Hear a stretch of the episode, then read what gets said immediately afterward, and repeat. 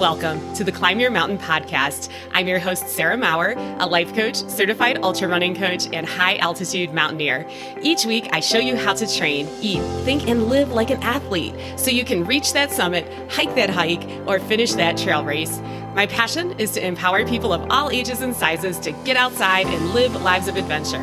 Remember, endurance training will never be easier than today. So let's dive into the show. Hey friends, how you doing? I am good. It's it's 2 days after Christmas as I'm recording this, which feels really good. I've survived another holiday season. All that's left is New Year's, which is actually one of my favorites. And I was off my day job yesterday yesterday since Christmas was on a Sunday this year. And those of you who know me know I coach half time and then I work half time in a healthcare job. And I'm really proud of myself because normally I use these days off from my healthcare job to work on my coaching coaching business. And I, I do things like writing emails, recording podcasts, trying to get quote unquote ahead, which never seems to happen. And that's been especially true since I've been sick with long COVID since I can't exercise, I might as well work. That's what my brain tells me. And this results in me like never ever getting a day off. Which I think was kind of the point because when I'm working that much, I don't have to think about being sick. I don't have to feel all the feelings and uncertainties, but it also results in me under living, if, if that's a word, and never having much fun. And also, I never rest, which is what we're going to talk about today. Because honestly, when I do rest, when I'm not in constant motion, that's when I really have to feel all the things that are off in my body. And I also have to feel all the emotions that go along with that. And the thing is, I'm a life coach. I'm here to help you really enjoy your life. And that also means I need to go first. So I was really proud of myself. Yesterday, instead of working, I took a little day trip to the hot springs in Idaho Springs. And I noticed as I was getting ready, my brain was really resisting this. It was throwing me all the negative thoughts. And it was telling me that I had no business basically paying money to go sit in a pool and relax and it told me I should be doing something that makes money or moves me closer to my 2023 goals or helps people or even cleans the, the damn house. And when my brain gets like this, when it won't let me rest, I try to have real compassion for it because as a people, as a society, we've been programmed to work hard every minute. And we know a lot of things that aren't really true. Things like people who rest are lazy, people who work more make more money, resting is selfish. When we rest, we get less done, and so on. And if you think about it, it benefits the power structure, it benefits the patriarchy if we feel bad about resting. So, of course, we model these really fucked up beliefs about rest for our kids because they were modeled for us. And it's not our fault. It really is almost like the air we breathe, we can't escape it.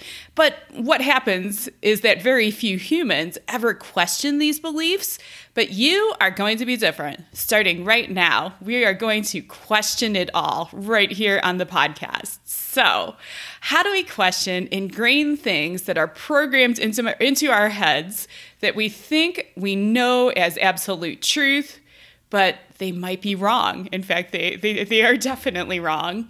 And the short answer is that we practice thinking different things on purpose.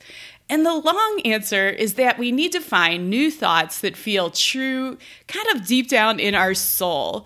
So, to help you start down that road, I'm to give you two of my favorite thoughts about resting right now. So, number one, you don't always have to be growing. I put a post about this on Instagram a couple weeks ago. It got rave reviews. I'll drop a link in the show notes. And I think that that is because social media sends the opposite message. And I think sometimes even the life coaching industry sends the wrong message. And the message is that the world is full of amazing things to do and experience. And what's more, the world is full of products and processes and coaching and services that will help us do all these amazing things. There's just not a lot of permission out there on the socials to be unimpressive, to be at rest, to be simply being, to be the most unimpressive version of yourself. And believing that we have to be growing, doing, striving all the time, it really hurts us. I think a good analogy that we can use as endurance sports people is it's kind of like training to be peaked out every minute of your life. So, for example, you live and train as if you were about to climb Mount Rainier tomorrow, or run a 100 mile ultra race tomorrow, or backpack a huge trail with a ton of vert tomorrow you would be miserable living that way, right? And the truth is, you couldn't hold that peak if you wanted to. A peak is a peak because it's unnatural and it's meant to be temporary. And at some point, if you tried to be peaked all the time, you'd break, you'd fall apart mentally and physically. You just couldn't hold it forever, even if you wanted to. Another question to ask yourself if I'm always growing, always busy creating this amazing life, when am I actually going to live this life? Isn't the whole point of growth to enjoy life more, or at least on a different level? So, my point is, you don't have to be growing every minute. You don't have to be striving. You don't always have to be doing. A lot of the time, you should be just being, enjoying and appreciating it all. I hereby give you permission to just be 50% of the time or more if this is something that you struggle with. So, that's the first belief. Second one I really love. When it comes to my goals, resting gets me there faster. That might sound weird, but let's think about it. Take the endurance training example of getting ready for a 50K. As athletes, we sometimes assume that rest makes us weaker and exercise makes us stronger. That's again a cultural concept that's been pounded into our heads from birth. But actually, the opposite is true. If you look at exercise science, it's actually exercise that makes you weaker after a workout, you are less fit than when you started. If you were to take a test of your fitness right after a workout, it would be below baseline. You would run slower, lift less reps, whatever tests we gave you, because you're weaker. So, why the hell do we exercise? It's because as we rest afterward, we get stronger. And here's the magic if we rest long enough, we get back up to baseline fitness, the fitness level we had before the workout. And if we hold on and rest even just a little longer, we actually go above baseline and we become stronger than before. So that's called super compensation. And it's only when we're in this super compensated state that we should think about doing another workout and going through the whole cycle again. Depending on how hard the workout was, it might take us hours to super compensate, or it could take a few days, it could take a week. And over time, it's this process of working out, resting, and super compensating that raises our fitness level so that we can do these extraordinary things that didn't seem possible before. And trainer tip if your fitness isn't improving, most people decide they're not working hard enough and they add workouts, they make the workouts harder. This is sometimes the right move if you're a brand new athlete who's still kind of feeling into what you can do. But honestly, I'd say a more common problem, especially for experienced experienced athletes is not resting enough. They're not resting long enough to get that super compensation effect after the workout. So they go into the next workout weakened and depleted. And over time, that means they either plateau or, worst case scenario, they spiral down into overtraining. And maybe it gets so bad they have to stop completely for a few weeks or months. This has actually happened to me. I've been off training for a few months due to long COVID. And the other day, I was trying to remember the last time I was off this long. And I do remember, and it was 100% an overtraining situation where my body and mind just both fell apart. I caught a virus, and then I got shingles, and then I just felt weak and terrible for months. That's actually on the pretty extreme end of overtraining. It's, it's certainly not always that way. Not everyone needs to take months off to recover from it, but in this case, I did. So, all that to say, that's the super compensation effect. And I really think it's such a magical concept it's it's like the secret to everything in training.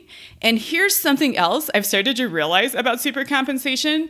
It's also the secret to everything in life. It doesn't just work this way in exercise. It works this way in all areas of your life. So, I'm going to give you a couple examples. So, for example, maybe think about a special relationship you have. It can be a partner, a friend, a kid, parent, anyone who comes to mind. And we humans like to see ourselves as these selfless selfless givers, especially if we've been socialized as women. We're very good at putting the needs of others first. But the truth is, it's really hard to show up for others in a consistent way when we're depleted.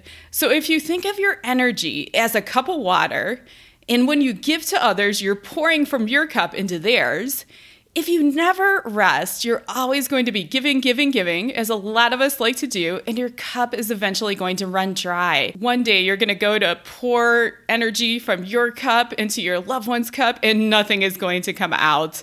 And in order to be a more generous, giving, loving person over the long term, you have to learn to give to yourself first. You have to rest long enough to refill your cup, not just a few drops but the whole cup. And ideally, you have to rest long enough to super compensate. Your cup has to get so full that it's overflowing. And then you're actually going to seek that person out and be like, hey, hey, I-, I have this to share with you because your own cup can't hold it. If your energy was overflowing on a regular basis, how awesome would that be for your relationship? Just take a moment to feel into that. And I promise you, you cannot have that unless there is rest. So, another way I see this show up all the time is in jobs and business. And for me, I have both, so it shows up in both. And what happens is our brain tells us that things that make money are very important and that they always have to come before rest that in fact we have to earn our rest by completing tasks or making money. So for me, this looks like making a to do list and then whipping myself to finish it all, even if it's 10 at night, even if I haven't eaten, I haven't taken a moment all day to be present and feel my feelings. And as a result, my mind is a total disaster zone. When I work that way, I don't get much done, which just makes me more upset with myself in the moment. And I've also gone through phases of burnout. When I'm stuck so deep in the stress rut, it's painful to work at all. But even when I'm not burned out, there's a huge difference in the quality of my work output when I'm frazzled versus after I've rested. And I especially notice this when I'm leading breathwork sessions. Those of you who join me in my meetup may notice that sometimes I come in with a very calm, grounded energy that you can feel. And it's like this big warm hug for you, even though we're all on Zoom. And sometimes when I'm not taking care of myself, I come in with this nervous, scattered, distracted energy that you can also feel. And by the way, I'm really trying to work on this. So be sure to message me if you're getting any weird vibes from me during those sessions. And it's the same in my day job, which involves a lot of writing when I'm not resting and taking care of myself my perfectionist brain tends to take over. So I spend too long researching and then I struggle to make every word of that first draft perfect and beat myself up when it's not, even though it literally can't be because it's a first draft, right? And really, it should feel free. My only job on this first draft should be to create words. Another way I like to think of it is mining clay that I'm later going to shape into this beautiful bowl or statue. But first, I have to get the clay, right? First, I have to write the first draft. And on days when I'm really feeling unrested and my mind is not managed, maybe there is enough clay to build a 50 foot monument, but I'm so focused on molding this tiny little scrap of clay that I can grab with my hand because I just don't have the energy to manage my mind and allow all the uncomfortable feelings that come with creating. And by the way, it's not like I'm writing a novel at work or something terribly personal. Some days, this is me writing a sales sheet for a service our doctors offer. But I still think I'm a terrible person when it's not perfect right out of the gate. So, how does me rested and rested to the point where my brain is super compensated write differently?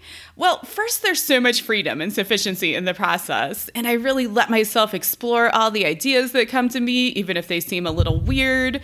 And often, that's how I end up creating something better than average, something that's doing more than repeating all the same old tired talking points something that's more compelling to the reader. I also let myself be super messy with it first draft. I don't even use like capitalization or punctuation or write in real sentences. I just let the ideas flow. And when I'm rested and even super compensated in my brain, I don't worry about being perfect or even making sense because when I'm in that state, I really trust myself to do an amazing editing job, to pull together all the ideas in a way that makes sense, and then put a nice gloss on them so they're fun to read.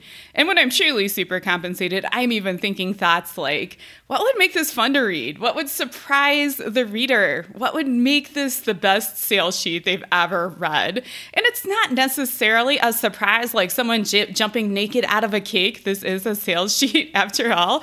It just might be something really mind blowing about the product that they've they're so glad to know. And that was how I used to get hired to write sales sheets for $100 an hour back when I was freelancing on the regular.